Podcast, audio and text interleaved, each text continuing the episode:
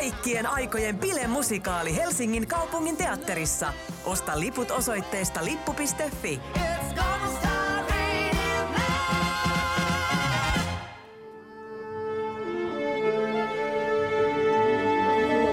Musikaalimatkassa Siirin ja Lauran kanssa.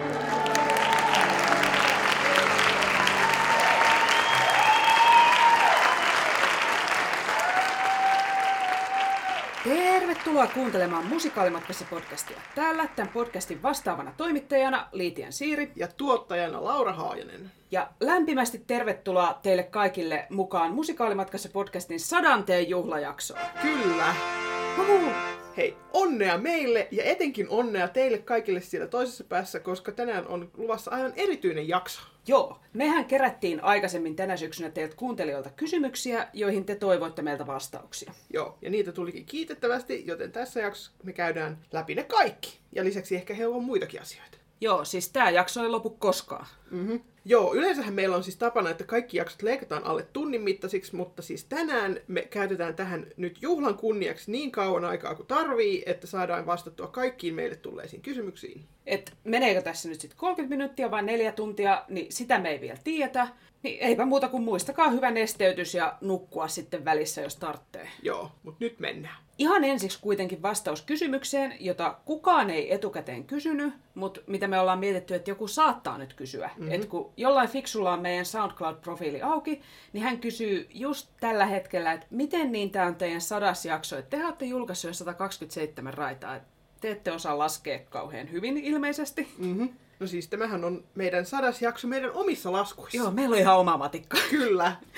Siis me annetaan aina tämmöinen kokonainen numero vaan tällaisille NS-kokonaisille tai täyspitkille jaksoille, että kun meillä on sellaisia lyhyempiä jaksoja, missä me vaikka käydään katsomassa jotain musikaalielokuvia, niin ne on meidän tiedostoissa aina jotain pilkku viisi tai joku muu tämmöinen murtoluku. Joo. Ja siis myöskään nämä meidän niin jaksoista erikseen julkaistut haastattelut ei saa omaa numeroa. Ja sitten muutama selvästi kaksiosainen jakso on kulkenut meidän tiedostoissa myöskin yhdellä numerolla. Ja miksi meillä on tämmöinen tapa? Niin ihan yksinkertaisesti siksi, että näin meillä pysyy omat tiedostot järjestyksessä silloin, kun me työstetään useita eri jaksoja yhtä aikaa. Joo. Eli siis jos vaikka me päätetään spontaanisti julkaista jakso u- uudesta musikaalielokuvasta jaksojen 82 ja 83 välillä, niin voidaan antaa käsikirjoitukselle numero 82.5 sen sijaan, että ruvettaisiin antamaan useille tiedostoille uusia numeroita sitten. Joo, eli meidän omassa kirjanpidossa tämä tosiaan on se jakso numero 100. Sano se teidän podcast-sovelluksen laskuri sitten sitä tai tätä. Kyllä.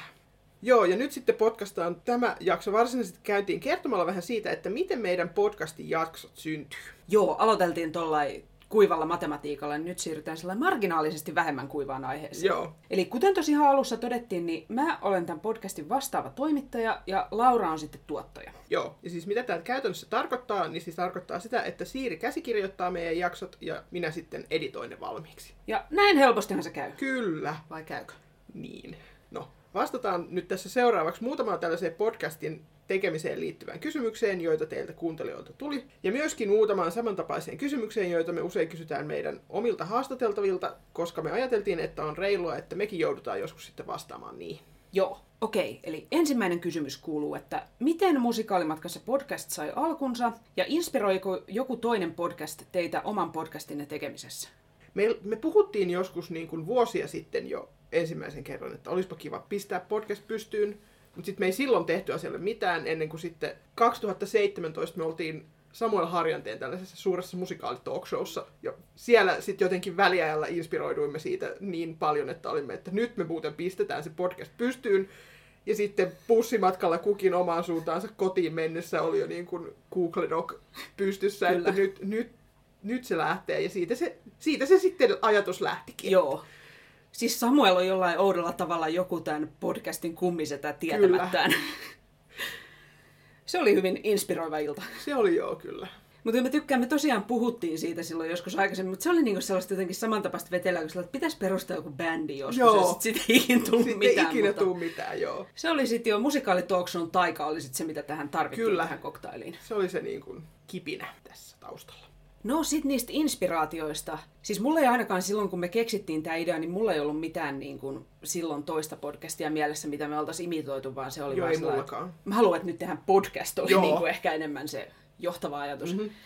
Ja mä voin paljastaa, että mä en vieläkään kuuntele muita suomenkielisiä teatteria käsitteleviä podcasteja tai radio-ohjelmia. Ja Tähän on mulle kaksi syytä. Ja ensimmäinen on, että mä otan tosi helposti ja vähän osittain tiedostamattanikin joskus sillä vaikutteita mun omaan kirjoitustyöhön mun suosikkipodcasteista. Niin mä pyrin tällä, että mä en kuuntele ihan samoista aiheista, niin estämään sitä, ettei nämä meidän omat jaksot ala niin kuin liippaa liian läheltä sitä, mitä joku toinen on tehnyt. Mm-hmm. Ja sitten toinen syy on, että kun meillä on Suomessa pienet piirit ja samat teokset ja tekijät vähän niin kuin kiertää meidän vähäisissä kulttuuriohjelmissa, mm niin mä en halua antaa itselleni sitä mahdollisuutta niin kuin vertailla, että miten me ollaan käsitelty jotain tiettyä aihetta tai haastateltu jotain tekijää verrattuna johonkin toisiin, koska mä uskon, että tällaista vertailusta olisi mulle henkilökohtaisesti paljon enemmän haittaa kuin hyötyä. Joo. Tässä on joku tällainen, niin kuin, en mä tiedä omaa itsetuntoa, niin kuin mä tässä suojelen vai mitä, mutta kuitenkin niin kuin, olen kokenut, että pääni sisällä on rauhallisempaa näin, joten tällä mennään. Se on hyvä. Mulla on vähän se ongelma, että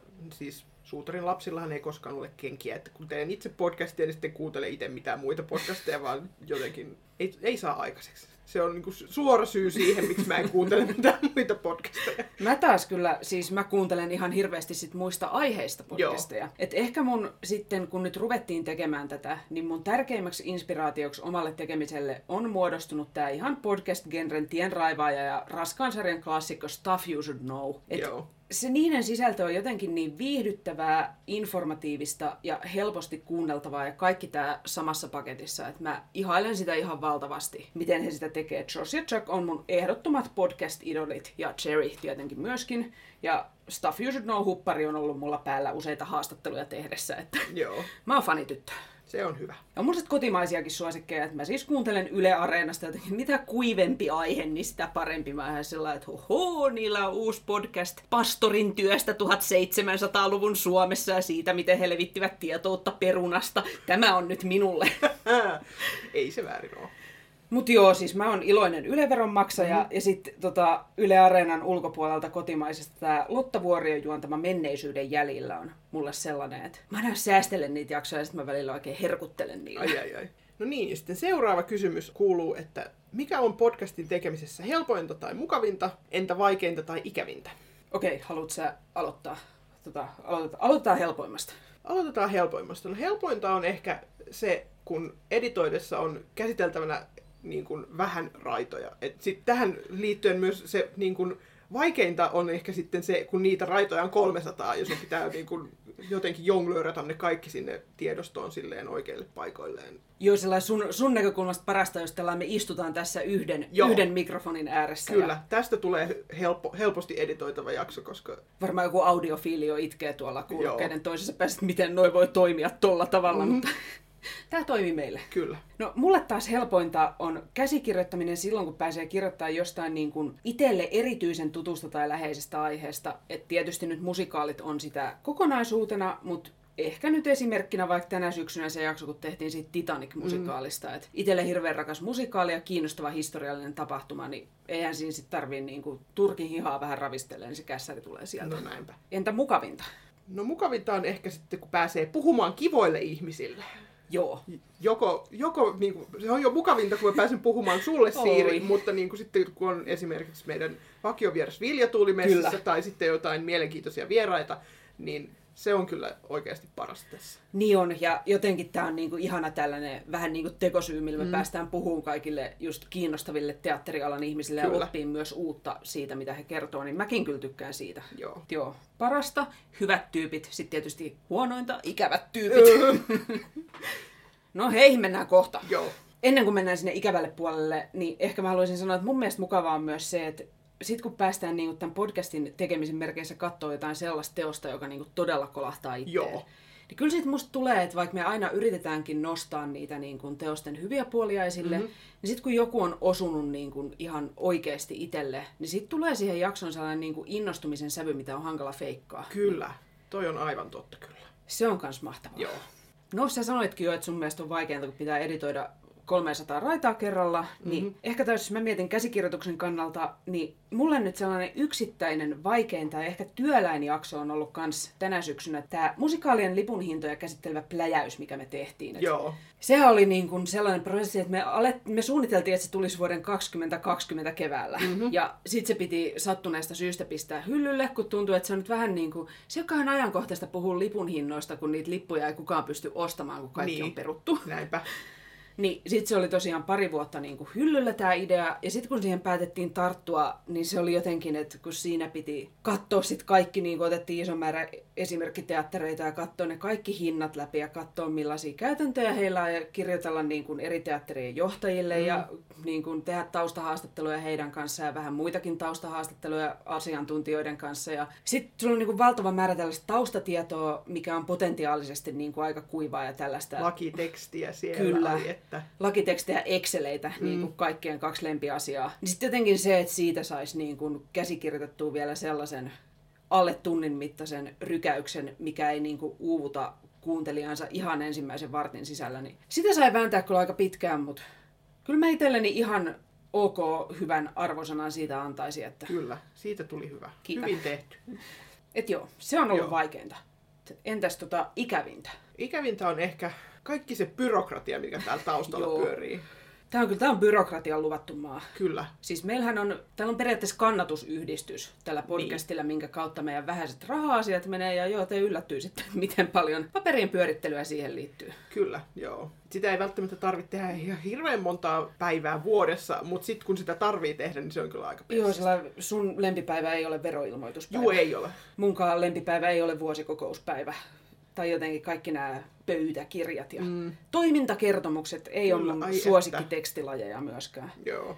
Mutta joo, mun mielestä kans sit, kun meillä on tätä mainosmyyntiä, niin siihen, että mä vähän vihjasin noista ikävistä ihmisistä, niin siihen vähän liittyy mulla taas tällaisia niin ikäviä sosiaalisia kokemuksia, että siis suurin osa ihmisistä, kelle mä otan yhteyttä, että haluaisiko he ostaa mainoksia meidän jaksoihin, niin suurin osa on totta kai tosi asiallisia ja kohteliaita, vaikka he sanoisikin, että ei kiitos, ei nyt Mhm. osteta. Mutta tässä vuosien varrella kyllä voin paljastaa, vaikka nimiä kerro, niin tullut siinä hommassa eteen myös muutamia niin kuin, todella ikäviä tilanteita ja ihan niin kuin, huonoa käytöstä, Niin. mikä on musta vaan jotenkin niin kuin, loukkaa itseä tietenkin olla sellaisen kohteena ja jotenkin vielä niin kuin, tuntuu jotenkin yleisellä tasolla harmilliselta, että aikuinen ihminen ja käyttäytyy tolla No tavalla. näinpä. Niin, en mä tiedä, ollaan kivoja toisillemme tai asiallisia. Niin. Voi, voi vaan sanoa ei kiitos. Ja, Niin. no, otetaan nyt, tässä oli vähän negatiivisuutta, niin otetaan seuraavaksi positiivisempi kysymys. Joo. Eli mitkä on teidän omat suosikkijaksot tai haastattelut?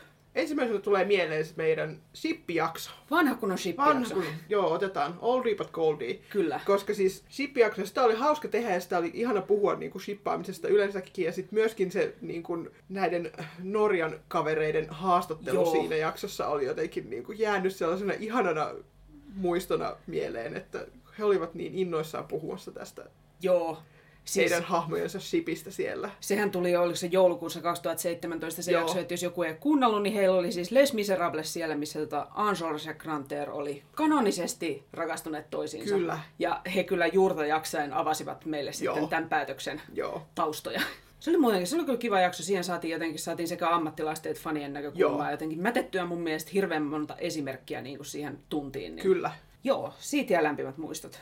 Mulla on kanssa ehkä henkilökohtaisesti mulla on noin Ranska-musikaalijakso ja sitten se Titanic-jakso on Joo. Myös niinku sellaisia, että kun ne on ollut näitä aiheita, mitkä on mulle itselle niinku erityisen mielenkiintoisia ja mm-hmm. läheisiä. Sitten molemmissa päästiin ulkomaille Kyllä. ja molempiin liittyy vielä sellainen mukava haastattelu. No niin tää on muuten aivan totta. niissä oli hyvät kombot. Että Ranska-musikaalijaksossa vieraana ollut Richard Charé oli siis ihan mun oma unelma haastateltava, koska Joo. Mä oon fanittanut niitä ranskamusikaaleja jotenkin niin kuin tosi kauan, mutta etäältä. Mm. Niin se tuntuu mulle niin epätodelliselta niin kuin puhua jollekulle, joka on oikeasti osa sitä maailmaa, että, niin kuin, että nämä ihmiset on oikeasti olemassa ja nämä, tämä, niin kuin, tämä ei ole joku juttu, mitä mä vaan katon niin kuin YouTubesta, mm. vaan nyt meillä on tämän langan päässä niin kuin ihan oikeasti tällainen tyyppi. Joo. Olin, mä olin ihan niin kuin starstruck kyllä siinä Se oli kyllä hyvä haastattelu. Okei, no niin, nyt kun päästiin näihin haastatteluihin, niin tämä seuraava kysymys liittyy sitten niihin. Eli siis, onko monikin jättänyt vastaamatta haastattelupyyntöön ja siitä syystä haastateltava tai peräti koko aihe on vaihtunut? Voi! Oh boy. No ei taaskaan mainita nimiä, mutta kyllä näin on käynyt. Näin on käynyt. Ei kauhean montaa kertaa, mutta on käynyt. Joo, ja sitten ehkä sit kun on käynyt, niin se on käynyt sellaisella tavalla, että sen kyllä muistaa. Mm-hmm. Otetaan tämä tota, muistorikkain esimerkki. Kyllä, henkilö X. Joo, Ku- Kutsumme häntä. kyllä. Eli me pyydettiin henkilö X tota, haastatteluun ja hän vastasi ensin meille ihan kohteliaasti ja lupas tulla. Ja sitten hän ghostasi meidät täydellisesti siinä vaiheessa, kun ruvettiin kysymään, että, no, että milloinkas se haastatteluaika niin. olisi, niin ei enää mitään vastausta. Joo, ei. Ja me siis yritettiin saada häntä kiinni sit niinku kaikilla mahdollisilla tavoilla, mitä keksittiin. Niinku hyvä, ettei savumerkkejä lähetelty täältä. Ja sitten pyydettiin jopa viestin välittäjäksi sellainen henkilö, joka me tiedettiin, että on tehnyt hänen kanssaan yhteistyötä, mutta ei sitten vaan saatu häntä kiinni enää. Joo, tiedetään kumminkin, että hän on siis yhä elossa ja tekee töitä ihan terveen olosena. Että... Joo. Aika mysteeri. Joo, et ei niinku vajunut sitten maanmutiin silleen niinku lopullisesti. Joo. No, lähetettiin sitten haastattelupyyntö yhdelle toiselle taholle ja saatiin julkaistua jakso ihan siitä alkuperäisestä aiheesta, mutta vähän eri kulmasta. Kyllä. Mitä opimme tästä? Opimme, että älkää ghostatko. Ei Joo. Tinderissä, ei podcastia tehdessä eikä niinku yhtään missään. Et mun mielestä mieltä saa totta kai muuttaa. Että mm. jos sä ensin suostut haastatteluun ja sit sä miettiä, että mä halukaan tulla, se on ihan ok. Niitä ei pääsekään tai jotain. Ihan mitä tahansa. esteitä, Niin kaiken voi vaan kertoa. Jep. Niinku, tässä olisi säästynyt vaikka niinku tässä tapauksessa niin paljon aikaa ja vaivaa ja hermoja kaikilta, että jos taas vaan meilannut meille, että hei, mä en halukaan tulla haastatteluun, hyvää jatkoa. Niin, Ei sitä tarvitse selittää, jos ei halua. no näinpä. Mutta siis, jos haluaa selittää, niin outoja tekosyitä hän saa aina keksiä. Joo, me rakastetaan outoja tekosyitä. Kyllä. Koska siis, okei, okay, ikimuistoisin tekosyy tästä meidän tähän asti podcast-uralta, niin siis kun meille ilmoitettiin kerran, että eräs henkilö ei voi tulla haastatteluun, koska hän on siis Islannissa lepäämässä.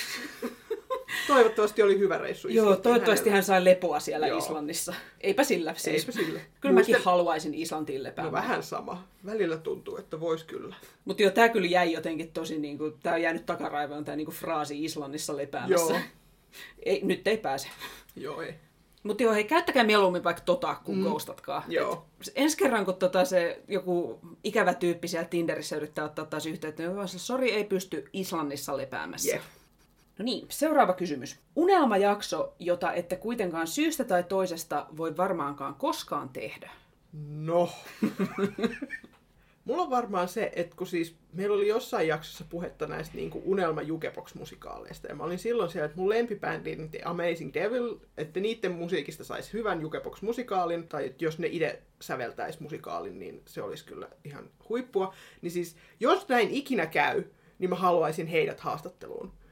Mutta ei nyt näytä kauhean lupaavalta. Joo, tässä on nyt vähän aika iso jos, että Niin. jos ne nyt saisi sen musikaalinen ensin aikaiseksi. No näinpä, niin sitten me voitaisiin puhua heidän kanssaan Kyllä. musikaalin tekemisestä. Mutta aika iso ehkä, ehkä ja jossittelun paikka tämä jakson aihe. Joo, mulla on myös tällainen, mikä perustuu ehkä aika isoon jossitteluun. Että mä siis haluaisin mielelläni puhua lisää haaksirikoista ja laivanhylyistä, mutta sitä vartenhan tarvittaisiin enemmän laivanhylkymusikaaleja. Totta. Tässä nyt on tämä teema, mikä on tässä meidän podcastissa. Mm. En tiedä, mitä jos meillä on joka kymmenes jakso, olisi vaan sellainen Sierin laivanhylkynurkka musikaalimatkassa esittää. Ei olisi huono. Mutta joo, siis kun se ei nyt kuitenkaan ole jostain syystä niin se kaikista yleisin teema musiikkiteatteriesityksille nämä haaksirikot. Niin. Niin. Mutta hei, pistäkää nyt joku työn alle. Mun mielestä Vaasalaivasta voitaisiin hyvin niin kuin, Siitä saisi kyllä hyvän. joo, jatkaa tätä haaksirikko-teemaa nyt Titanicista Joo. eteenpäin. Niin. Mietimme, voitaisiin mennä Vaasa-museoon tekemään podcast Joo, joo, kaiveltaisiin joku kuraattori sieltä kertomaan meille ensin oikeat faktat. Ja... Kyllä. Joo, Tämä olisi täydellistä. saa varastaa idean, Saa hyvät varastaa. teatterijohtajat ja Kyllä. muut siellä linjoilla. Musikaalimaakarit nyt sieltä. Kyllä. Kynät saa huomaan. Okei, no niin, nyt tästä potentiaalisista musikaaleista puheen ollen, niin siis vähän samassa aiheessa, että Angel Daddy kysyy meiltä. Joo, Että- nämä oli kaikki aikaisemmat anonyymejä Joo. kysyjiä, mutta nyt on nimimerkki. Ja Joo. millainen nimimerkki se onkaan? Kyllä on hienolla nimimerkillä päästy lähtemään. Mutta siis, että jos teidän pitäisi yhdessä tai erikseen aloittaa podcast jostain aivan muusta aiheesta, niin minkä aiheen te valitsi- valitsisitte? Arvatkaa. Tästä saattaa ehkä arvata, mitä... No joo, mulle se olisi ne haaksirikot ja laivan hylytet. Musta tuntuu, että ensimmäiset sata jaksoa mä voisin si- puhkua vaan siitä Titanicista ja sit voitaisiin siirtyä johonkin vähän vähemmän tunnettuihin haaksirikkoihin. Mutta mikä sulla olisi? No siis mulla olisi tässä viime, viimeisen puolentoista vuoden aikana päätynyt tonne niinku Dungeons and Dragonsia pelaamaan, niin kyllä mä varmaan pistäisin jonkun, niitä on ihan hirveästi niitä niinku actual play D&D-podcasteja olemassa, mutta kyllä nyt sinne yksi jo vielä sekaan mahtuu. Että varmaan jotain D&D-aiheesta, todennäköisesti actual play-podcastia sitten rupeaisin vääntämään. Eli jos kuuntelijoista joku ei tiedä, mitä se tarkoittaa, niin mitä se tarkoittaa? No se tarkoittaa sitä, että sitten niinku nauhoitetaan se roolipeli käytännössä. Joo. Vähän niin kuin, siihen yhdistyy niin kuin pelaaminen ja live-impro. Joo. tavallaan. Joo, niin sitten niinku semmoista. Mä en ole kuunnellut noita yhtään, mutta sitten jos sä rupeat tekemään, sit mä voin kokeilla kuunnella. Mahtavaa. Joo, no tässä taisi ehkä olla meidän kaikki suoraan tähän podcastin tekemiseen liittyvät kysymykset, niin siirrytäänpä seuraavaksi sitten muihin kysymyksiin, joita me saatiinkin sitten aika, aikamoinen valikoima. Aloitetaan tämä osuus vaikeimmasta kysymyksestä, joka meille lähetettiin, ja kompuroidaan siitä sitten eteenpäin sekalaisessa järjestyksessä. Joo. Ja tämä kysymyshän kuuluu näin, että siis tiedättekö, käyttikö kuolemamekkoa Turun kaupunginteatterin Elisabeth-tuotannossa vuon, vuosina 2005-2006? Ja pisteet nyt tosiaan tälle anonyymille kysyjälle tämän meidän kyselyn heittämällä vaikeimmasta kysymyksestä. Kyllä. Joo, me siis kysyttiin asiaa Turun kaupunginteatterista, josta meille välitettiin tuotantosuunnittelija Sari Läikälän muistikuva tästä tuotannosta. Ja sehän kuului näin, että Mika Kujalalla oli pitkä mustakultainen takki, ei hametta. Jossain kohtauksessa hänen kanssaan kyllä esiintyi tanssijoita vaaleissa isoissa hameissa, ja sellainen on saattanut olla hetkellisesti kuoleman päälläkin. Joo, tämän tarkempia muistikuvia teatterilla ei tässä asiasta kuulemma ole. No, me sitten kysyttiin asiasta myös tutuilta Elisabeth-faneilta, mutta heidänkään keskuudesta ei löytynyt tästä täyttä varmuutta, että se jotenkin konsensus oli, että suottopa olla, että oli hame päällä, mutta suottopa olla, että eipä ollutkaan. Että... Joo, että tämä mysteeri jäi nyt vähän selvittämättä, mutta siis hei, jos jollakulla on asiasta tarkempaa tietoa, niin hei, viestiä meidän suuntaan, niin me sitten kerrotaan, jos tulevassa jaksossa korjataan. Joo, ottakaa yhteyttä toimitukseen Joo, nimimerkillä Kuoleman helmat. joo. Seuraavaksi Sini kysyy meiltä, että jäin jo odottamaan niitä huonoja elämän ohjeita. PS, juhlajakso, jossa kommunikoidaan vain laulaen. No ei kommunikoida laulaa. ei kommunikoida. Valitettavasti. Pahoittelut, se olisi niin hirveetä, että sitä ei kukaan kestäisi kuunnella. Mm. Mutta hei, entäs nämä huonot elämänohjeet? Tämä tulee siis siitä, että me lupailtiin Twitterissä, että jos joku kaipaa huonoja elämänohjeita, niin kyllä me niitäkin tässä jaksossa kerrotaan, ja Sinihän sitten kaipasi. Sinihän sitten kaipasi. No, mitäs huonoja elämänohjeita meille nyt tuli mieleen? No ehkä huonoin, minkä mä pystyin keksimään, kun mä oikein mietin, oli, että jos niin näkee oikein hyvän musikaalin tai muun teatteriesityksen tai vaikka elokuvan, niin ei kyllä kannata mennä katsomaan sitä uudelleen. Joo, ei. Et siinä, niin kuin, että vaikka olisi mahdollisuus mennä, niin älä, koska sillä tavalla sä vaan pilaat sen ensimmäisen kerran jättämään sellaisen hyvän fiiliksen, eikä se kokemus enää sitten ole erityinen tai kiinnostava. Muutenkin siis ilo on syntiä ja kaikkea hauskanpitoa on syytä hävetä, joten älkää. No näin on, joo. Mulle ehkä tulee se, että niinku siis klassinen juhannustaika on aina hyvä, hyvä että kun nousee siellä veneessä siellä juhannusyönä seisomaan ja koittaa siitä sitten kuusta laidan yli, että sitten Että näkee tota tulevan morsiamensa kuvan siellä vedessä. joo, niin se on aina hyvä idea, että totta kai kannattaa tehdä. Tai ehkä ei. Joo, jos tuossa onnistuu, niin onni on sitten varmasti myötä kyllä, Kyllä. koko vuoden ajan. Joo, ja jos ei onnistu, niin no sitten ei ehkä tarvitse kauheasti murehtia mistään muustakaan. Win-win. Jep. Musikaalimatkassa podcast ei ota vastuuta podcastissa esitettyjen elämänohjeiden toimivuudesta tai niiden vaikutuksesta kuuntelijoiden henkiseen tai fyysiseen terveyteen. Ja sitten seuraavaan kysymykseen, niin harrastatteko koskaan stage door juttuja, ja jos joo, niin mikä on ollut mieleenpainuvin kohtaaminen esiintyjän kanssa? Voidaan sanoa, että harrastetaan, mutta ei ehkä erityisen aktiivisesti. Joo. Mä oon ainakin niin ujo jotenkin pohjimmiltani, että mä en pystyisi. Mä oon kanssa sellainen, että pelottaa puhua vieraille ihmisille, en halua. Ja sit se on jotenkin Tuollaisessa spontaanissa tilanteessa. niin korostuu sillä, että se menet oikein odottamaan sitä vierasta mm. ihmistä sinne takaovelle. Joo. Mutta hei, onneksi se ei ole ainoa vaihtoehto. Joo! Koska meitä on stage doorattu, niin sehän Kyllä. on siis... Joo, eli päästään nyt taas muistoissamme palaamaan sinne Karlstadiin, missä oltiin Titanickia katsomassa. Kyllä. Niin, niin siellähän tota on kapteeni Smithin roolissa tällainen suomalaistaustainen näyttelijä kuin Timo Nieminen. Joo. Niin me saatiin yllättäen häneltä sen päivän aamuna, kun oltiin menossa, niin viestiä. kun Oli ohjaaja kertonut, että nyt on jotain suomalaisia podcasteja tulossa tänne, että haluttaisiko me nähdä hänet esityksen jälkeen. Joo. Se oli kyllä. Melkoinen kunnia tulla kapteenin itsensä kutsumana Kyllä. stage doorille. Vähän melkein päästiin kapteenin pöytään. Melkein yhtä hyvä. Joo. Niin joo, se on ehkä nyt viimeisin tällainen, että vitsi, se kyllä lämmitti. Joo. Toinen kanssa tällainen, niin kuin, mikä niin kuin mua henkilökohtaisesti on lämmittänyt hirveästi, siis kun me käytiin tuolla Jönköpingissa katsomassa Les Misia aikoinaan, ja meillä oli sitten sovittuna tämän Alexander Lykken kanssa, että voidaan morjestaa Joo. sen jälkeen, ja sitten me niin ooteltiin siellä stage doorilla, että koska hän nyt sieltä sitten tulee, että voidaan pari sanaa vaihtaa siinä ja näin. Niin sitten sieltä tuli tämä Anjoraan näyttelijä Peter Snive ulos niin kuin vähän ennen kuin mitä Alex tuli, niin se oli hilpeitä, kun mä olin sitten että no, pitää sanoa tolle moi, koska se oli niin hyvä Ansoras, ja sitten mä olin silleen, silleen että moi, niin sitten se oli silleen, hei, sä oot se tyyppi, joka piirsi musta fani, fanarttia Instagramiin. Toi oli niin mahtavaa. Se oli niin jotenkin söpöä. Joo. Sä olit julkis, sut tunnistettiin. Joo, tää on ihan kauheata toisaalta. Mutta hei, onhan meillä siis podcastiinkin päätynyt yksi ihan aito stage door-kokemus. Totta. Silloin kun oltiin tekemässä tuota Hamiltonista jaksoa Lontoossa, niin siinähän oli minihaastatteluja niiden näyttelijöiden kanssa. Mm-hmm. Ja ne me tehtiin ihan sillä lailla, että me mentiin seisomaan mikrofonin kanssa sinne takaovelle ja odotettiin, että tulee ulos. Joo. Se oli aivan hirveetä. Ikinä ei enää tehdä Ei koskaan. jaksoa. Ole varmaan mikään jännittänyt niin kauheasti kuin jännitti siinä tilanteessa. Joo. Siis musta tuntuu, että mä oon ihan joku stalkeri ja joku niin kuin Hannu Kar- Karpon paha kaksonen, kun mä siellä mikrofoni ojossa heitä odotan. Niin. Mutta he oli kaikki tosi hyvin, hyvin niin kuin, hyvällä mielellä Niin vastas oli. meidän kysymykseen. Tosi ihania. Joo. Et, tää on niinku, näinhän se aina menee, että kaikki jännittäminen on aina ollut niinku ihan turhaa tämän kanssa, Niin. mutta oli se vaan jotenkin, kun ei ehkä muutenkaan tykkää tuollaisesta tilanteesta, niin se oli kyllä jotenkin niin. Joo. Mutta mitäpä emme podcastin eteen tekisi?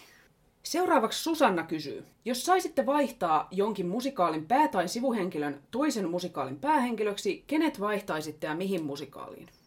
Nyt on kyllä sen verran luova kysymys, että tästä erityiskiitos Kyllä, Susannalle. ihan mahtava. Joo.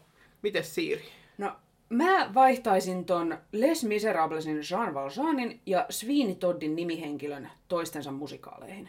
Kun näillä molemmillahan on vähän niin kuin sama lähtökohta, että ne on viettänyt parikymmentä vuotta vankeudessa jostain ihan mitättömästä syystä ja ne palaa vapauteen katkeroituneena, mutta sitten heidän tarinat eroaa siinä, että toinen alkaa tehdä parannusta ja toinen päättää tappaa puolen Lontoota. Jep. Niin mä katsoisin, että miten nämä tarinat muuttuisi, jos nämä hahmot tällä päittäin vaihdettaisiin. Toi on aika mielenkiintoinen. Joo, mä voisin ehkä ottaa tuolta Notre Dame de Parisista ton Gringoirin hahmon ja pudottaa hänet Hadestownin niin Orfeuksen paikalle. Ja katsoa, että lähtisikö tämä jantteri edes sinne Manolaan asti vai jäisikö se sitten vikittelemään vuohia siihen matkalle, että tästä saattaisi Hadestownista tulla aika comic relief musikaali siinä kohtaa, mutta Joo, aina välillä vaan siirryttäisiin katsomaan, että mitä se Gringore puuhaa siellä tota kapakassa, mistä se ei ikinä pääse niinku eteenpäin. Jep, joo. Ja sitten toisaalta taas myöskin siis, jos Haadeksen laittaisi Frollon paikalle Notre Dameen kellonsoittajan, niin saataisiko se Notre Damesta vähemmän traaginen tarina? Joo, kyllä se kuitenkin ehkä mä, mieluummin mä ottaisin se Haadeksen kuin Frollon. Joo, Se niinku ratkaisee asiat jollain tällaisella överikapitalismin edistämisellä siinä, missä Frollo ratkaisee ne noita rovioilla. Niin jep, Ehkä kuitenkin mieluummin se överikapitalismi. joo. Okei, no sitten seuraavaksi Sinipiika kysyy, että mistä kahdesta musikaalista ei koskaan pitäisi tehdä mash-upia? No, mulle tuli ekana mieleen, että jos yhdistettäisiin Funny Girl, joka on siis musikaali, joka kertoo tällaisen lahjakkaan nuoren komediannen noususta tähdeksi, ja sitten otettaisiin mikä tahansa sellainen teos, jonka hahmogalleriaan kuuluu tämmöinen hauskaksi tarkoitettu keski-iän ylittänyt ukkeli, sanotaan nyt vaikka My Fair Lady ja siinä mm. se Ilaisan isä, niin näistähän saataisiin aikaan sellainen väsynyttä setähuumoria juhlistava u- musikaali nimeltä Hupiukko. Niin mä sanoisin, että Toi olisi kyllä aika näitä ei pitäisi yhdistää. Joo. Mites sulla? Joo. No siis mä mietin, että no niin, mitkä olisi kaksi tosi silleen niin kuin ääripäissä toisistaan musikaalia niin kuin temaattisesti ja ehkä tunnelmallisesti. Niin siis, miten olisi, jos yhdistetään Titanic ja sitten Mamma Mia? Sitten saa kuin kaksi eri, siitä saisi kaksi eri versiota. Joko, joko siellä niin Titanicilla, kun se uppoo, on aivan hirveät reivit ja bileet, tai sitten vaihtoehtoisesti sinne saarelle, missä on hääjuhlat tulossa, niin iskee joku hirveä katastrofi ja kaksi kolmesta isäehdokkaasta ja puolet häämujeroista kuolee just ennen kuin finaali tulee. Joka tapauksessa soi SOS kyllä. SOS on joka tapauksessa. Mä en tiedä, musta tää on aika herkullinen visio, siis No siis joo, siis niin kuin, tietysti Titanikillahan laivaorkesterina olisi Appa. täydellistä. Et joo, mä en tiedä, itse asiassa mä, mulle tää rupeaa menemään kategoriaan, mistä musikaalista ehdottomasti pitäisi tehdä mashup niin. No niin. Seuraavaksi Terho kysyy. Jos voisitte muuttaa jonkun pikkukakkoselta tulleen lastenohjelman musikaaliksi, mikä se olisi? Kenen haluaisitte sen säveltävän ja keitä näyttelisi pääosissa? Tää on nyt paha. Niin on. Myönnän, että on pikkukakkosen katsomisesta aika monta vuotta aikaa. Mutta on yksi trauma, mikä ei vanhene koskaan. No se on totta. Ja se on se hirveä varokaa heikkoja jäitä pätkä siinä. Mm. Siis tää on varmaan niinku joku Suomen yleisin trauma. Musta tuntuu, Joo. että niinku 85 prosenttia ihmisistä, jotka on sen lapsena nähnyt, on sillä että se oli pelottavinta, mitä mä oon koskaan nähnyt, ja mä en ikinä halunnut nähdä sitä enää. Hmm. Mä en ole kuullut tohon prosenttiin kyllä. Vaihteeksi. Kummallista, mm. mutta sä, sä olit selvästi rohkea napero.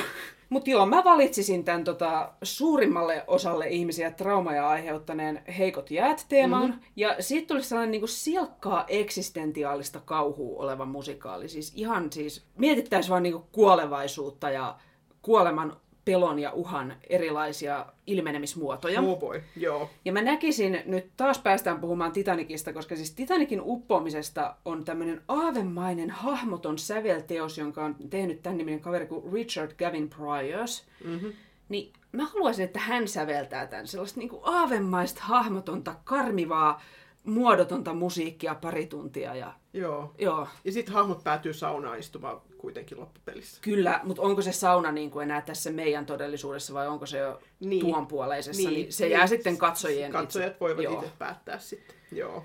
No mites tota, onko sulla jotain vähän, vähän tota, koko perheelle ystävällisempää tarjota? On.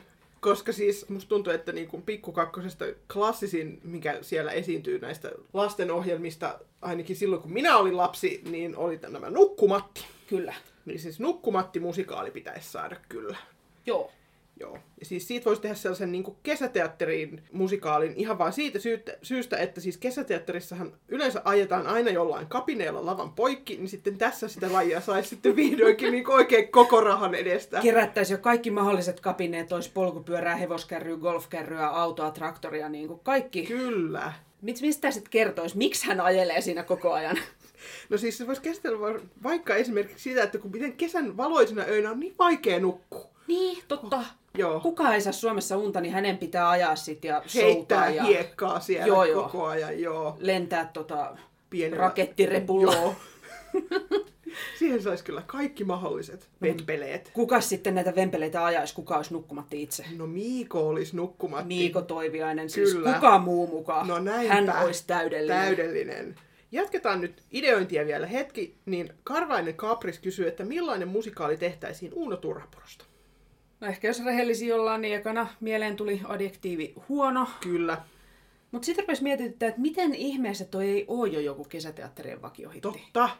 Meillä on viime vuosina tehty teatteriin niin kaiken näköisistä nostalgisista leffoista ja TV-sarjoista, niin miksei niin kuin Uuno Turhaporosta? No niin, toi on muuten niin kuin, oot aivan oikeassa. Sitten kaikki niin kuin, harrastajateatteritkin siellä tota, näyttelijät pääsivät löytämään sisäisen uunonsa, kun tätä alettaisiin oikein tehdä. Näinpä. Mitä luulet muuten nyt, kun Vesku Loirista aika jätti, niin tuleeko niitä nyt hänen muistonsa kunniaksi ensi seuraavan parin kesän aikana niin kuin joka niemeen ja notkelmaan sitten? Niin tuleeko niistä sen kunniaksi vai toisaalta onko se nyt jäädytetty niin kuin jääkiekkoilijan paita Aivan, katsoa, että totta. tähän ei koske enää kukaan muu? Se on hyvinkin mahdollista. No mutta se jää nähtäväksi. Joo. Me jäädään odottamaan, kun mulla on sellainen tunne, että niin kun, kyllä tätä joku vielä joku päivä kokeilee, niin Joo. sit, sitä me nähdään, millainen Sitten siitä me tulee. nähdään, minkälainen siitä tulee. Okei, jatketaan klassisten elokuvahahmojen parissa. Mm-hmm. Talle kysyy, jos komissaario Palmun erehdyksestä tehtäisiin musikaaliversio, kenen pitäisi ehdottomasti olla Palmun roolissa? Entä etsivät kokkia virta? Niin. Mä en, siis, mä en tiedä Po- näistä podca- palmuista hirveästi, mutta sä tiedät. No, mä oon nyt podcastin vastaava palmu-ekspertti nyt Kyllä. tässä kohtaa. Joo, mutta siis palmuksi ehdottomasti sinikkasokka. Ehdottomasti. Kyllä. Muita ei edes harkita. Ei harkita. Ja sitten kokiksi mulla on kaksi vaihtoehtoa. Joko, joko Tuukka Leppänen tai sitten Mikko Pörhälä. Hyvä. Ja sitten Virran rooliin Panu Kangas. Kyllä mä nyt menisin ihan jo näitä näyttelijöitä katsomaan, että Joo. kannatetaan kaikkia näitä. Joo. Sulla oli vielä joku bonusrooli. Mulla on myös tähän. bonusroolis. Puhuttiin tuosta Miiko Toiviaisesta. Joo, niin Miiko Toiviaisesta tulisi mun mielestä erittäin hyvä Aimo Rykämä. Okei. Musta on ihanaa, että tässä nyt Miiko saa jo hyvin vaihtelevia rooleja Kyllä. niin kuin meidän casting agencyssä täällä. Kyllä. No sitten nimimerkki AKP kysyy, että kenestä suomalaisesta voisi olla mielenkiintoista nähdä musikaali? No, tästä me puhuttiin jo keväällä. No niin puhuttiin. Sulla oli idea. Joo, Tuve Janssonista kiitos. Se, se, niin kuin, se on jo myöhässä. Mhm. Sellainen pitäisi olla jo. Mä taas siis mietin, ja mä oon ehdottanut tätä joskus aikaisemminkin, että lallista. Totta. Niin kuin, tehkää nyt hyvänen aika jo joku se suomalainen kirvesmurhamusikaali lallista. Kyllä. Joo, ja sitten miten olisi tällainen niin kuin virsi jukebox-musikaali Mikael Agrikolasta? Joo, tää oli, mulla lähti tää virsi Jukebox niin kuin kela tuossa yksi kerta pyörimään jotenkin. Mä rupesin vaan miettimään, että mikä olisi omituisin Jukebox-musikaali, mitä voisi olla. Niin virsistä mm. voisi saada aika kummallisen, mutta sehän niin sopisi siihen agrikolaan. No se että... kyllä sopisi, joo. Sitten mä jossain vaiheessa palottelin tällaista niin kuin Amadeus-näytelmästä inspiraatio hakema musikaali, mikä olisi Aleksis Kive ja August Ahlqvistin vihanpidosta. Et No niin. siitä voisi saada Siitä jotain. nyt oikein kunnon kaunomusikaali. Joo. sitten. No siinä nyt muutama tällainen päällimmäiset. Joo. Seuraava kysymys kuuluu, että millainen musikaali musikaalimatkassa olisi ja kenet haluaisitte esimisen säveltäjäksi tai ohjaajaksi? Oletan, että sanoittaisitte teoksen itse. No juu. Siinähän hyvä anonyymi kysyjä oletat. Niin, koska siis me, tähän sanottamiseen itse meidän ensireaktiohan oli siis rumaa nauroa, kun me Juu. tätä kysymys. Mutta siis, et voi olla, että ei sanotettaisi itse, koska siis meidän kynistä ei kyllä varmaan irtoaisi kovin sellaista niin lyyristä tekstiä. Mutta kyllä me uskotaan, että niinku tällaista podcast-lähtökohdasta voisi saada jonkunlaisen musikaalin aikaan. Siis Sitähän on jopa podcast-musikaaleja englanniksi tehty, että No niin. miksei voisi myös olla pod, niinku musikaali podcastaamisesta. No aivan. Joo, kyllä tästä varmaan tulisi sellainen niin kuin pienen näyttämön kokeileva tällainen niin kuin kolmen näyttelijän juttu. Mieluusti sellaisen niin kuin sukupuolisokealla roolituksella. Tyylillinen olisi ehkä komedia, mä luulen. Joo.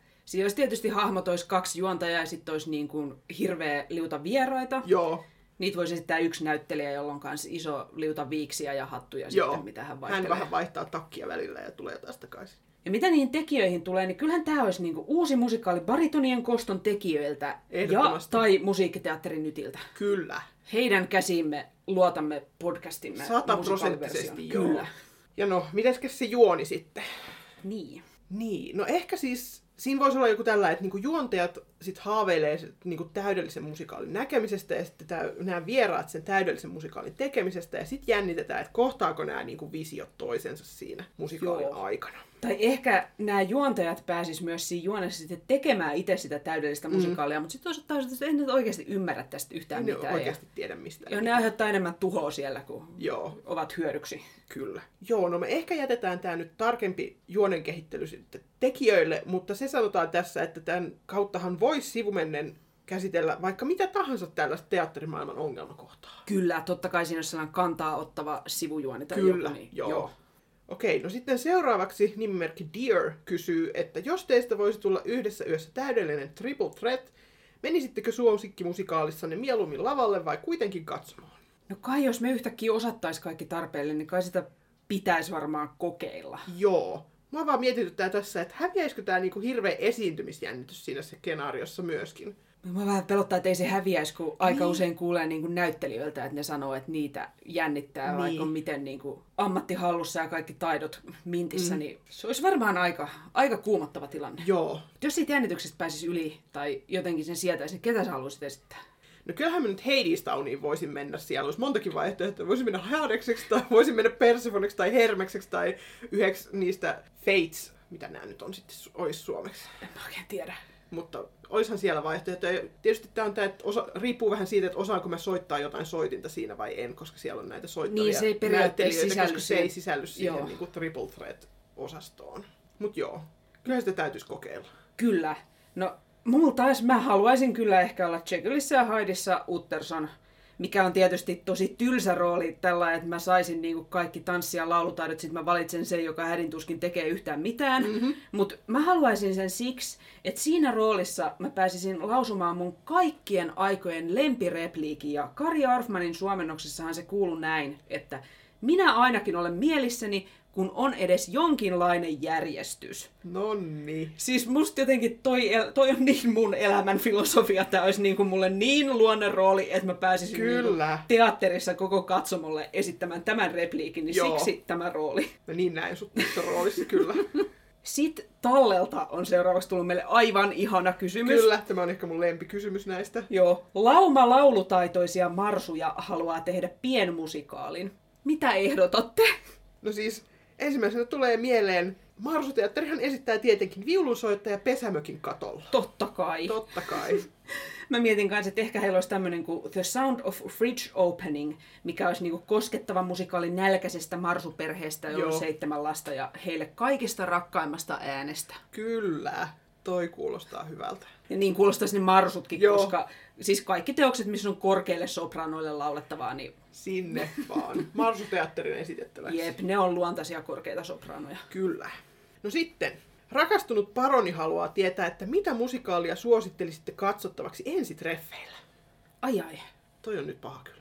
Ehkä ennen kaikkea sitä, mikä nyt menee lähimmässä teatterissa. Joo. Teatteri on niin kuin aina hyvin mun mielestä tyylikäs paikka ensitreffeillä. Kyllä. Mutta jos sais valita, jos olisi mahdollisuus, että mitä siellä lähiteatterissa menee, niin, Niin. niin mikä se olisi? No siis, jos ei tiedä sitä niin kuin yhtään sen toisen makua, niin siis nunnia ja konnia voisi olla aika hyvä. Joo. Se on, sehän on hauska ja se on sopivan kevyt ja sit se ei ole kauhean roisi, Joo. ei ala niin kuin Punastuttaa joo. siellä heti katsomossa. kuitenkin nunnaluostarissa enimmäkseen pyöritään, Joo. niin se, ja se on niinku oikeasti jotenkin, musta se on sellainen, että siinä saa niinku ihan aidosti nauraa. Niin. Joo, se on aika hyvä. Sitten tietysti siis klassikothan toimii aina, että siis oopperan kummitus varmaan tekee vaikutuksen aika moneen ihmiseen. Sitten vaan ehkä rakastuneen paronin kannattaa olla varovainen, ettei mene katsomaan mitään sellaista klassikkoa, missä on niinku niin romanttista toimintaa, että se asettaa sen oman riman kauhean Joo. korkealle. Et pystytkö sä sitten esittämään sun sille, kenen kanssa oot siellä treffeillä, niin, niin kauniin lemmendueton kuin mitä oopperan kummituksessa No on. Et Se on ehkä Se on aika, mutta niin. Operan kummitus on myöskin aika tällainen varoittava esimerkki, että ei nyt niinku ihan kauhean överiksi kannata sen oman heilastelunsa kanssa mennä. Että... Se on kyllä totta. Joo, Se on hyvä. Siinä on kato monia tulkintoja. Kyllä. Siitä voidaan saada paljon irti. joo, No tämä seuraava onkin mielenkiintoinen. totta. Ikkunaprinssi kysyy, että jos teidän olisi tuotettava musikaali yhdestä historiallisesta tai kaunokirjallisesta defenestraatiosta, minkä valitsisitte? Ja nyt tiedoksi, jos joku jo hamuilee siellä sivistyssanakirjaa, tämä siis tarkoittaa sitä, että joku heitetään ulos ikkunasta. Joo. No siis mulle tuli ensimmäisenä mieleen tämä J.R.R. Martinin moniosainen kirjasarja Tulen ja jään laulu, jossa siis heitetään hahmo kyllä ikkunasta tai tönästään ulos sieltä. Kun hän jää kiinni vähän niin kuin salakuuntelusta, niin Hän siunasi meidät. Meillä oli, meillä oli tässä nyt, kuulkaa, harakkakevennys. Harakka kävi jo istumassa tuossa ikkunan takana. Tämä oli nyt. Kyllä, hän tuo onnea tälle podcast-äänitykselle. Mutta Niin. joo, palataksemme kysymyksen pariin, niin siitähän saisi tästä, niin kuin siitä on moniosainen TV-sarjakin, kaikki tietää Game of Thronesin ainakin nimenä, niin siitähän saisi sitten tällaisen seitsemän iltaa kestävän megalomaanisen musikaalispektaakkelin kyllä. Joo, huh. Siinä tota, kun joku nyt hakee todellista suurtuotantoa, Kyllä, niin se niin voisi siinä olla. voisi olla. Mä taas mietin, että sit jos mennään sinne pienen näyttämön kokeileviin teoksiin, niin tämmöinen ajankohtaismusikaali Venäjän nykytilasta ja mahdollisesta tulevaisuudesta, että vähän niin kuin työnimellä oligarkit ikkunan puitteissa. Että tuntuu, Joo. että siellä tätä nyt pakkaa tapahtumaan, niin Joo, siitä voisi saada. siitä voisi saada. Joo. No huolestunut turkulainen kysyy nyt seuraavaksi sitten, että onko olemassa yhtäkään musikaalia, jossa esiintyy sellainen vähemmistöön kuuluva hahmo, jonka ominaisuus olisi vain ominaisuus, ei ongelma. Siis onko hahmoa, joka olisi vaikkapa homo, mutta jota ei kuvattaisi sen tuottaman ongelman esimerkiksi syrjinnän kautta, että siis hahmo olisi vaikkapa transtaustainen ja se siitä. Ominaisuus ei siis sen kummempaa. Me jaamme huolestuneen turkulaisen huolen tästä asiasta, Kyllä. koska tästä nyt on silloin tällöin juteltu meidän jaksoissa ja me ollaan tultu siihen tulokseen, että näitä on niinku ihan harmillisen ja käsittämättömän vähän. Joo, Yleensä aina, kun on joku niin kuin vähemmistöön kuuluva hahmo, niin siihen tarinaan liittyy musikaaleissa niin semmoisia teemoja, kuten syrjintä tai itsensä ja muiden hyväksyminen. Eli vaikka se olisi niin kuin positiivinen tarina ja sillä olisi onnellinen loppu, niin siinä teoksessa on koko ajan läsnä se, että hei, kaikki ei hyväksy tätä hahmoa, mm. mutta hän hyväksyy itsensä. kyllä. Et se on jotenkin jännää, että sellaisia niin kuin utopioita, missä kaikki, että se olisi niin ilmiselvää, että kaikki hyväksyy kaikki, että sitä niin. ei tarvitse niin kuin toitottaa, niin Joo. niitä on tosi vähän. Jep. Mutta siis meillä on Mamma Mian Harry kuitenkin. Kyllä, sateenkaarirepresentaation musikaaleissa niin kuin, hän, hän on ainoa kymppiplussan arvoinen. Joo. Ja siis Come From Awayn Kevin T ja Kevin J pääsee myöskin lähelle tässä, Joo. koska siis homofobian uhka tulee heidän tarinassaan esille silleen ohimennen pari kertaa, mutta et heidän tarinansa ei liity siihen mitenkään, vaan että heillä on parisuhteessaan kriisi sitten niin kuin muulla tavalla, ja niin kuin kuten missä tahansa parisuhteessa voi olla sukupuoleen katsomatta. Näinpä. Ja onhan näitä varmasti niin kuin vähemmän tunnetuissa teoksissa enemmänkin, Joo. mutta mainstream-musikaaleissa tosiaan harmillisen vähän, että ei voi sanoa kuin, että skarpatkaa. Kattokaa Kyllä. Mamma Mian Harry, ja me puhutaan muuten nyt siitä näyttämön version Harrystä, Joo. koska siinä leffassahan sitä on siis hän ei kerro missään vaiheessa, että häntä odottaa mies kotona. Niin. Mikä siinä musikaalissa tulee esille, ja se niin kuin tulee esille mun mielestä jotenkin sillä tosi mukavasti, että kaikki ottaa sen vaan sillä niin kuin ihan itsestäänselvyytenä. Ja... Joo. Onhan siinä leffassa tosin se, että se kyllä löytää siellä hääjuhlassa sitten jonkun Joo. itselleen siinä kundin, mutta niin kuin, et... Mutta se on ehkä musta se on vähän eri viba, että sen Joo. annetaan ymmärtää olevan niinku sitoutuneessa suhteessa, että se on ollut Niin. jo pitkään niinku sitoutunut tähän mieheensä niin musikaalissa. Joo. Mi- Mä henkilökohtaisesti pidän siitä se on enemmän. kivempi versio kyllä. Mutta joo, ehkä vielä, meillä on tämmöinen sateenkaareva kuunteluvinkki tähän loppuun. Joo. Siis tästä hahmosta me ei osata sanoa, että miten hänet on esitetty, kun me ei ole tätä teosta nähty, mutta kuunnelkaa kaikki tämmöinen biisi kuin An Old Fashioned Love Story Andrew Lippan musikaalista The Wild Party. Kyllä. Kiittäkää meitä, lähettäkää tota sateenkaaren väreissä kiitosviesti sitten myöhemmin. Se on bangeri. Se on bangeri. Ja siis, jos jollekin nyt tuli mieleen sellaisia hahmoja, mitkä menee tähän kategoriaan, mistä just puhuttiin, niin pistäkää hei meille viestiä niistäkin, että voidaan sitten todeta, että ai niinpä olikin, unohdettiinpa nämäkin kaikki hahmot tästä. Me voidaan välittää tietoa eteenpäin Joo. huolestuneelle turkulaiselle. Kyllä. Sitten Talle kysyy, miten kauas olisitte valmiita matkustamaan musikaalia katsomaan, jos perillä odottaisi täydellisin mahdollinen cast lempimusikaalistanne? Ja mikä olisi kipuraja lipun hinnalle? Nyt on Talle pistänyt pahan kysymyksen Niin on. kyllä.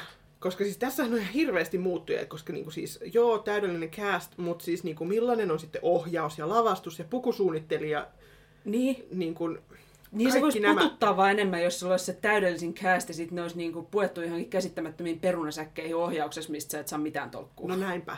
Ja siis niin kuin myöskin, että niin kuin matkalippujen hinnat vaikuttaa, ja sitten niin kuin mitä jos se peruuntuu se esitys siellä, Mm? niin mitä sitten tehdään?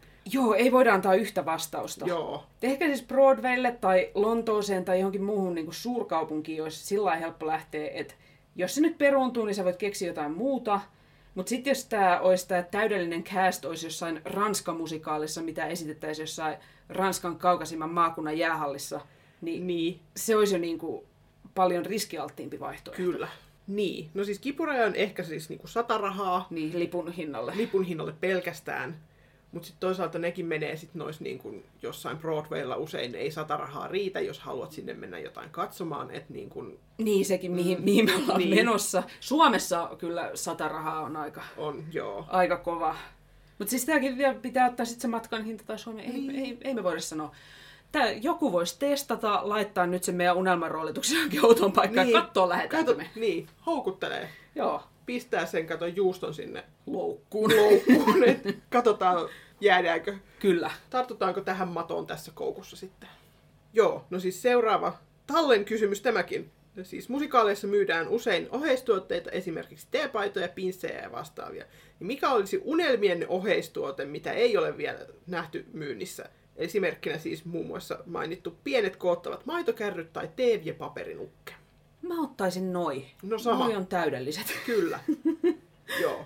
Mutta siis mulle tuli mieleen myöskin tällainen niin Anjoras Action Man. Oi. Et niin oheistuotteet myydään tietenkin erikseen, että siellä on niin lippu ja parrikaadi, ja sitten sä voit ostaa sille myöskin ystäviä sieltä Parkade Action Boys-sarjasta, että kerää koko sarja. Joo. Joo. Oi tää. Mä keräisin, mä keräisin Kyllä, koko sarjan. Joo. Ja sitten tietenkin se niin parrikaadi on sellainen niin Barbin talon kaltainen, sellainen, niin kuin, missä ne voi hengailla sitten. Joo, Barbilla oli unelmatalo, niin Joo. Ansoralla unelmabarrikaadi. Kyllä. Ihanaa. Ihanaa. Ja nyt joku hei tekemään sitä lesmisiä. Joo, että saadaan nää. tällainen sitten sinne. Olisi hi- myyntihitti, voisin uskoa. Kyllä. Mutta hei, nyt tulee paha kysymys. Eli kaikkien aikojen paras musikaali-shippi, suluissa ei se laiva. Hmm. Tämä nyt herätti mussa heti sellaisen kysymyksen, että miksi kukaan ei halua kysyä multa laivoista. No kun, niin. Onpas tää nyt. Minua suorastaan syrjitään täällä. Niin, Mutta joo, jos nyt mietitään näitä fiktiivisten hahmojen välisiä romanttisia suhteita, niin kyllä. Joo, miten määritellään, että mi- mikä se paras on? tämä on taas, taas tällainen kysymys. Me ei Pitäisi niin kuin, tarkemmat parametrit saada tähän. Niin, että etitäänkö nyt jotain objektiivisempaa kuin että se on niinku meille itsellemme kiinnostava? Ja jos etitään, niin mikä, mistä se nyt tunnistaa? Niin. Varmaan siinä pitäisi, että niin hahmot on näyttämöllä usein ja, tai sitten niin merkityksellisellä tavalla niin yhdessä. Ja että se suhde on jotenkin helposti tulkittavissa romanttiseksi, jollei se sitä niin kuin, ole tekstin tasolla sitten jo. Kyllä. Joo. Ja sit pisteitä tulisi varmaan myöskin hyvästä lemmenduetosta tai ynnä muusta tällaisesta rakkauslaadusta, sekä myöskin fanien tuottaman sisällön määrästä, koska siis fandomhan on shippaamisen suola ja sokeri sitten Joo, kuitenkin. aika ankeeta shipata ihan vaan yksinään. Kyllä. No, me pitkään ja vakavasti punnittiin näitä kriteereitä ennen kuin painettiin tota record-nappulaa tänään ja me tultiin siihen tulokseen, että Jean Valjean sydän Javert on se kaikista ultimaattisin musikaalishippi. Kyllä. Siis sehän täyttää noin kaikki. Täyttää kaikki Mikä on kriteerit. romanttisempi lemmenduetto kuin Confrontation? Ei mikään. Ja sehän vielä nykyään lav, niin kuin laitetaan lavallekin sillä, että siinä kaiken maailman käsiraudat heiluu ja Ja kettinkiä vilisee ja mm. muuta, että vähän rajumpaan makuun ehkä, mutta kyllä siinä sydän lepattaa. kyllä, juu. No juu. Joo, joo.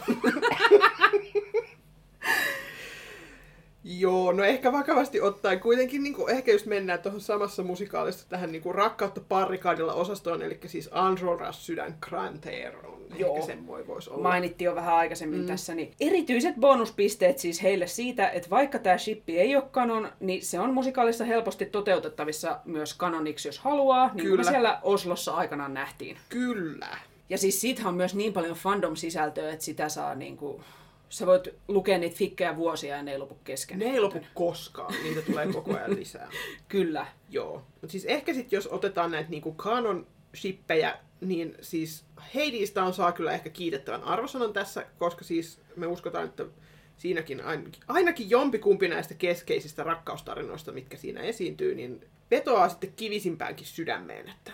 Joo, niillä on molemmilla niinku tosi hyvää materiaalia mm. olemassa ja menee vähän kylmät väreet, kun ajattelee niitä omia hen- Joo, lempihetkiä siinä. kyllä. Niin se on se, se on, tai siinä on niinku kaksi ultimaattista musikaalishippiä. Kyllä. Tässähän nyt on oikein Talle-putki meillä. Joo. Talle on kunnostautunut kysymyksiä Kiitos. Tallelle, Kiitos kun hän on Talle. ollut niin ahkera kysyjä. Joo, mutta siis Rocky Horror Showssa asiaan kuuluu, että yleisö huutelee vastauksia ja heittelevät tavaroita lavalle tietyissä kohdissa. Niin entä jos niin voisi tehdä muissakin musikaaleissa? Ideoikaa pari esimerkkiä, joihin haluaisitte osallistua itsekin. Joo, mä mietin tässä yleisellä tasolla, että mä en haluaisi, että musta esimerkiksi Rocky Horror Show, kun mä kävin sen kerran livenä katsomassa, niin se oli enemmän niinku kiusallista, koska ei itse ole niinku mukana, ja sä et tiedä sitä, Joo. niinku, niitä tapoja, miten siellä toimitaan, ja sitten se on jotenkin tosi keinotekoista, jos niitä yritetään opettaa. Mm-hmm. Niin mä haluaisin, että se olisi joku mulle tuttu teos, niin Totta. se tulisi niinku enemmän mun omasta sydämestä, ja siksi mä valitsen Les Miserablesin. Se on kyllä. Ja vähän nyt on edellisen shippipohdinnan hengessä, aina kun Valjean ja Javert on lavalla yhtä aikaa, niin huudellaan jotain sekavia törkeyksiä. Pussatkaa! Kyllä. Ja kyllähän siinä voisi kehitellä muutakin kaikenlaista, että Valjeania vapautetaan, niin kaikilla on kunnioituksesta patongit kädessä, me nostamme ne ilmaan. Ja Joo, pieniä punaisia lippuja voidaan heiluttaa yhdessä Ansorran kanssa. kyllä. Mä taas mietin, kun taas toisaalta pitäisi varmaan olla sellainen, että tosi moni tuntee sen Totta. edes jotenkin. Ja niin kuin tietää vähän, että mikä siinä on niin kuin ideana, kun sinne menee, että vaikkei sitä olisi nähnytkään koskaan. Niin sit mun mielestä siihen pääsis, että jos oopperan kummitukseen menee, niin siihen varmaan aika nopeasti pääsis mukaan siihen, että aina kun oopperan kummitus kurkistaa jostain patsaan takaa, niin sitten yleisö on yhtä, yhteen ääneen on silleen, että tuolla se on osoittaa sitä, että Joo. siellä se nyt menee. Niin joo, se va- voisi ehkä toimia aika hyvin. Se voisi myös piristää siinä niitä tota, kaikista melodramaattisempia kohtauksia, Joo. niin mä kannatan tätä. Mutta ehkä tähän liittyen siis, mä oon aina ollut varma, että sit kun mä tuun vanhaksi, tulee niin kuin mun aika hassahtaa lopullisesti, niin sehän tulee sitten tapahtumaan siten, että mä rupean siis teatterissa täysin vakavissani huutelemaan hahmoille niin kuin neuvoja. Just tuo, tuolla se on, älä mene sinne, siellä on murhaaja. Mm-hmm. Niin ehkä sitten kun on tosiaan mun aikani hassahtaa, niin mikä tahansa musikaali on sitten tämä musikaali. Joo. No, sitten nimimerkki Schmavert kysyy. Tiedän, ette te ole virallisesti ihmissuhdepodcast, mutta koska teiltä kerran saa kysyä mitä tahansa, tässä suuri dilemmani. Mitä minun tulisi tehdä, jos olen jahdannut samaa miestä kymmeniä vuosia, enkä vieläkään saa sen miehen muskeleita mielestäni? No, Siinä on Schmavertilla kyllä aika kiperä pulma. kiperä pulma. Minä nyt, hyvä Smavert.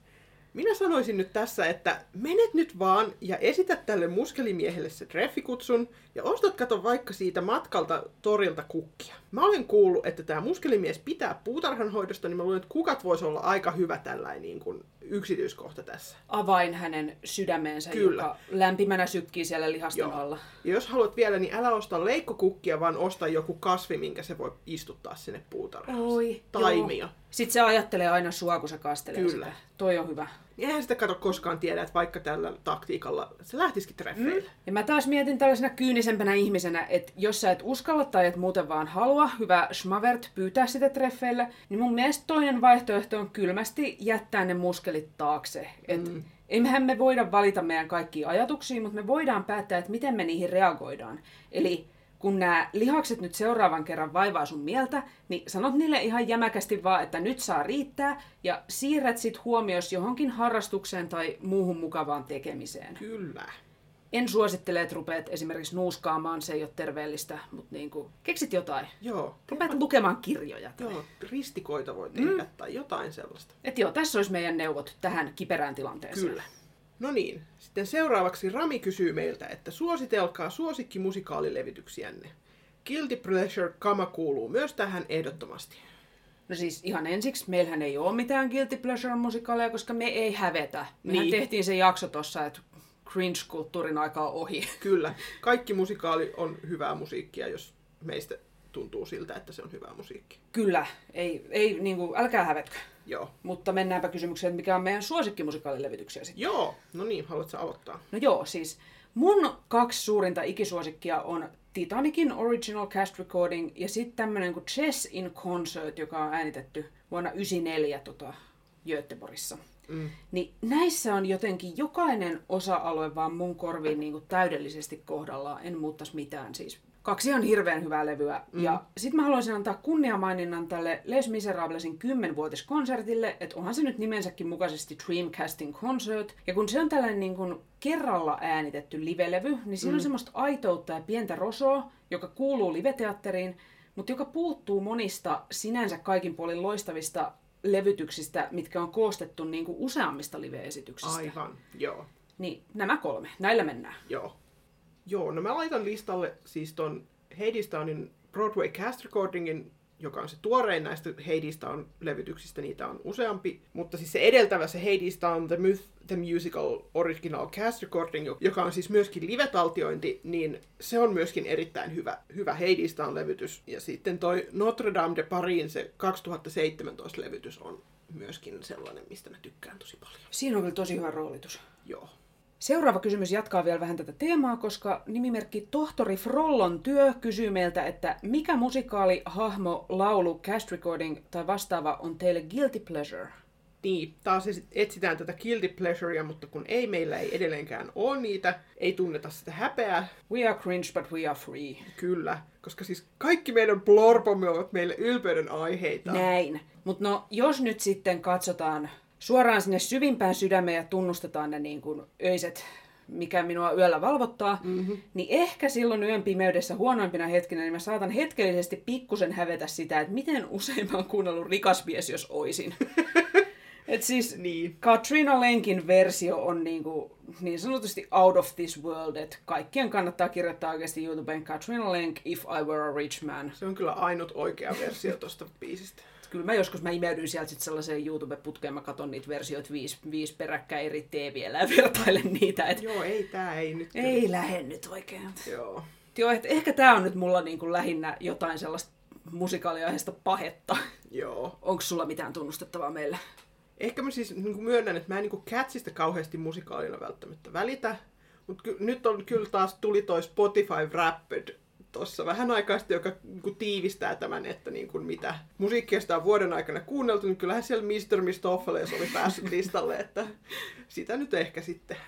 Joo, se on aina ihana tämä Spotify Wrapped-päivä, se niinku kans, se on kun peiliin katsoisi ja sieltä peilistä kaikki sun pahat tekos katsoo Kyllä. sua takas. Et joo, tässä nyt tällaiset pienet häpeälliset tunnustukset. Joo. Mitään muuta me ei hävetä. Joo, ei. No niin, ja sitten vielä viimeiseksi Päivi kysyy, että mitkä musikaalit ovat teille itsellenne tärkeitä ja miksi? Säästettiin tämä helpoin kysymys Joo. tänne niin kuin viimeiseksi. Ehkä jos nyt rajataan jotenkin, että mä oon nyt yrittänyt miettiä koko tätä mun omaa elämääni musikaalien parissa ja mä oon ainakin valinnut itselleni nyt kolme valintaa. Joo. Niin esittelenkö mä vaikka nyt nämä omani ensin? Esittele sä nyt vaikka ensin. Eli mun valinta yksi on Les Miserables. Se on nyt niin kuin jotenkin... Tykkäsin mä jostain musikaalista ennenkin sitä, mutta se oli niin kuin ehkä ensimmäinen sellainen musikaali, mitä mä todella fanitin. Joo. Niin se on niin kuin tuonut mukanaan mun elämään paljon muutakin kuin sen taideelämyksen itsessään. Että niin kuin ihmisiä ja erilaisia kokemuksia ja niiden kokemusta ja ihmisten tuottamaa iloa ja vähän joskus harmitustakin, mutta mm. sekin kuuluu elämään. Ja siis kaikkea tällaista. Niin Joo. Ja jotenkin myös, miten se on ollut, me, meidän podcastinkin ensimmäinen jakso oli Lesmisistä ja se on ollut tässäkin hommassa jotenkin mm. pitkään mukana, niin ehdottomasti se. Sitten mun toinen valinta on Jekyll ja Hyde. Frank Wildhornin musikaali kaikessa epätäydellisyydessään, että kun mikään muu musikaali ei niinku ruoki mun mielikuvitusta samalla tavalla kuin se. Et jotenkin mulle silloin, kun oli tämä pahin pandemia aika päällä ja kaikki kielletty ja mihinkään ei saa mennä, niin joku tämmöinen niinku Jekyll ja Hyde ajatteleminen ja pyörittäminen toi mulle niinku turvaa ja iloa siihen hetkeen. Mm. Et se on jotenkin sellainen maailma, että vaikka se on synkkä maailma, niin se on synkkä sellaisella tavalla, että mun on niinku turvallista paeta sinne ja pohtia niitä synkkiä asioita sen kautta niin, että se ei ala liikaa pelottaa, vaan ehkä se pikemminkin helpottaa. Että mä en ole jotenkin yksin kokemassa synkkiä asioita, vaan niistä on tehty jopa musikaali. Joo. Jotenkin näin. Mm-hmm. Ja mun kolmas valinta on Soosomi himmeleen, koska se osui mun elämään jotenkin just oikeaan aikaan ja se kosketti ekakatsomalta ihan eri tavalla kuin mikään muu musikaali koskaan ennen sitä tai sen jälkeen. Se on ehkä vielä sen verran tuoreempi tuttavuus, että mä en osaa sanoa millä tavalla, jos millään tavalla se niinku pysyy pidemmällä aikajanalla matkassa mukana, mutta tällä hetkellä se on vielä jotenkin niin tuoreena mun muistissa, että kun näki sen ekaa kertaa, mm. että miten se iski, niin, ja senkin perässä on jo tultu vähän matkusteltua ja tavattua niin. ihmisiä ja tehty asioita, ja Joo. siihen liittyy kaikki tämä, niin siksi se. Kyllä. Mites sulla? No mites mulla? Musta tuntuu, että mulla on kaksi samaa musikaalia kuin sulla Hyvä tässä maku. listalla. Siis ykkösenä tietenkin mullakin Les Miserables, että vaikka mä en nyt siihen enää ole silleen, niin kuin, se ei ole niin kuin aktiivisella kuuntelulistalla enää kauheasti, mutta koska se oli mun vähän niin kuin ensirakkaus näiden musikaalien parissa, niin ensirakkauttaanhan ei koskaan unohda, niin sehän on niin kuin jäänyt sitten sitä kautta. Plus, että niin kuin, mä en varmaan ensinnäkään tunti sua, ja sitten tätä podcastia ei olisi ehkä olemassa, jos mä en olisi ihastunut Lesmisiin aikana. Siis niin... todellakin kiitos Lesmi. Niin. Se, se on teos, joka pistää niin kuin monenlaista jotenkin. Se saa ihmiset liikkeelle ja ideat. Kyllä. Ja sitten toisena tällä listalla on Hades Town, joka on jotenkin silleen niin kuin siinä kolahtaa se tarina ja sitten se musiikki jotenkin toimii mulle aivan äärettömän hyvin. Ja se on niin kuin, mä oon kuunnellut sitä aivan hirveästi ja se ei ole vaan kulunut puhki, vaikka mä oon kuunnellut sitä aivan niin kuin järjettömiä määriä. Toisin kuin mitä kävi siis esimerkiksi Hamiltonille, että mä kuuntelin sitäkin ihan hirveästi ja sitten se kulu puhki ja sitten se on Joo. sen jälkeen jätetty silleen, niin kuin, että no tähän ei tarvitse koskea enää koskaan. Mutta niin kuin Heidistanille ei ole käynyt niin, ja se on sellainen, että sen perässä mä varmaan matkustaisin myöskin, jos mulla olisi varaa matkustaa. Joo. Niin sitä, sitä nyt johonkin tähän vähän lähemmäksi mm. kuin Broadwaylle kiitos nyt aika nopeasti, että pääsis vähän matkustamaan sen no perässä. näinpä.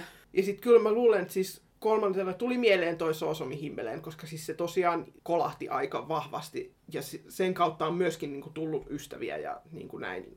Ja muuta. Et siis niin kuin aika samat perustelut kuin mitä sullakin, mutta niin kuin, mikä siinä, ei, ei voi mitään, kun on hyvä musikaali, niin siitähän sitten tykkää. Katsotaan sillä kymmenen vuoden Joo. päästä, että jos sitä yhä tehdään niin kuin kaikissa Pohjoismaissa samalla vauhilla kuin mitä sitä on tehty mm. nyt, niin sitten me ollaan jo samalla tavalla kuin me ollaan viulunsoittajasta katolla nyt, että älkää enää jaksako, niin me ollaan että antakaa Danielin levätä. Niin. Mutta tässä hetkessä on tässä niin hetkessä. ihanaa, miten paljon Kyllä. sitä on. Joo. Mutta hei, näin. Meidän kysymyspino on nyt käyty läpi. Kyllä. Eikä nyt ole ihan vielä edes pimeätä ulkona. Että... Juu, ei. toivottavasti meiltä nyt ei jäänyt mitään huomaamatta ja toivottavasti kaikki on saanut vastaukset kysymyksiinsä. Joo, ja siis hei kiitos vielä kaikille kysyjille. Joo. Ihania kysymyksiä tuli. Niin oli, ihan mahtavia. Joo. Ja totta kai kiitos myös kaikille teille, jotka ette kysynyt mitään, mutta jotka kuuntelette tätä, koska Kyllä. olipa nyt kyseessä ensimmäinen tai sadas kuunneltu jakso, niin teitä vartenhan me tätä tehdään ja Kyllä. Olisi tämä niin tosi synkkää täällä jotenkin. No, sitähän me tehdään myös paljon, että me puhutaan musikaaleista keskenämme, kun mikrofoni ei pyöri. Niin. Mutta silloin kun se pyörii, niin onhan se nyt jotenkin ihanaa, että sit tietää, että siellä kuulokkeiden toisessa päässä oikeasti on myös niitä ihmisiä, jotka kuuntelee. Niin Kyllä. Kiitos kun olette.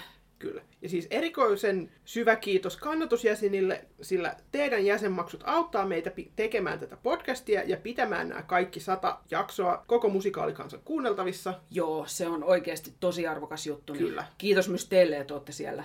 Ja nyt kun oikein kiittelemään ruvettiin tähän kuin Oscar-puhe jo no tässä no, kyllä. niin annetaan nyt vielä hei sadannen jakson erityinen juhlakiitos meidän suosikkivakioviraalle, vaikka hän ei nyt tässä jaksossa ollutkaan, mm. ja podcast-tiimin tärkeälle taustavaikuttajalle Viljatuuli Ylikoskelle. Joo, koska siis ilman Viljatuulia tämän tekeminen olisi paljon hankalampaa. Joo, hän auttoi meitä tämänkin jakson tekemisen Kyllä. kanssa. Niin, Kiitos Viljatuuli. kiitos. Näin. Nyt on kuulkaa kiittelyt kiitelty. Kiittelyt kiitelty kyllä. että siis niin kuin vaikka meidän juhlajakso nyt tässä veteleekin viimeisiään, niin meillähän saa toki lähettää kysymyksiä ja olla muutenkin yhteydessä myös jatkossa. Kyllä. Ja me haluttaisiin kysyä myös teiltä jotain, nimittäin sitä, että mitä te haluaisitte kuulla jatkossa tämän podcastin jaksoissa. Joo, että siis jos teillä on toiveita aiheista tai vieraista, niin antakaa kuulua. Siis me myönnän, että ei tietenkään voida luvata sataprosenttisesti, että saadaan nyt joku Andrew Lloyd Webber haastatteluun, mutta että niin kuin mielellään me kuullaan, että mitä te haluaisitte kuulla ja katsotaan sitten, että olisiko näiden toiveiden toteuttaminen mahdollista. Joo, ja saa myös kertoa esimerkiksi, mitkä jaksot on ollut tähän asti teidän mielestä erityisen kiinnostavia tai onnistuneita, niin me voidaan sitäkin kautta miettiä, että pyritään sitten jatkossa tekemään lisää vastaavia. Kyllä. Ja siis muutenkin meille saa aina laittaa viestiä, jos esimerkiksi on meidän podcastiin liittyvää palautetta, tai sitten kysyttävää, jo- joko esimerkiksi musikaaleihin tai muuten vaan, tai sitten jotenkin muuten aiheeseen liittyvää asiaa, tai vaikka kannatusjäsenyys kiinnostaa, niin viestiä meidän suuntaan. Kyllä, eli me ollaan sosiaalisessa mediassa, Facebookissa nimellä Musikaalimatkassa ja Twitterissä at musikaalimatka ja sitten meidän sähköpostiosoite on musikaalimatkassa at gmail.com. Joo. Ja ehkä tähän nyt voidaan sanoa tuosta, että kuten viime jaksossakin jo todettiin, niin Twitterhän on nyt tällä hetkellä aika sekavassa tilassa. Niin me tässä nyt meidän joulutauon aikana katellaan vähän, että avattaisiko me ehkä tili jonnekin muualle, niin mietitään asiaa ja kerrotaan sitten ja- jaksoissa ja myöskin siellä Twitterissä, jos jotain muutoksia tapahtuu. Mutta vielä tällä hetkellä ainakin meidät saa Twitteristä kiinni. Niin Kyllä. Survokaa nyt Twitter-inboxi täyteen, kun vielä voitte. Joo, mutta nyt musikaalimatkassa podcast siirtyy talvilomalle, mutta ensi vuoden puolella sitten taas kuuluu. Niin seuratkaa meitä vaikka teidän lempipodcast-sovelluksessanne, niin näette sitten heti, kun me palataan takaisin äänialueelle. Joo, ja sitä odotellessa me toivotetaan teille hyvää vuodenvaihdetta. Kyllä. Ja otetaan vielä kertauksena, että mistä meidät löytää. Joo. Eli meidät löytää Facebookista nimellä Musikaalimatkassa, Twitterissä ollaan at musikaalimatka, tai sähköpostia saa laittaa osoitteeseen musikaalimatkassa at gmail.com. Kyllä.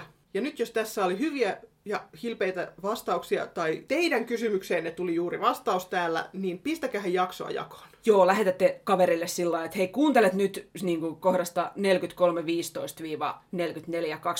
että se on mun kysymys. Joo. Me arvostetaan kaikkia jakoja. Kyllä. Ja nyt musikaalimatkassa kiittää ja kuittaa. Siiri kiittää. Ja Laura kuittaa.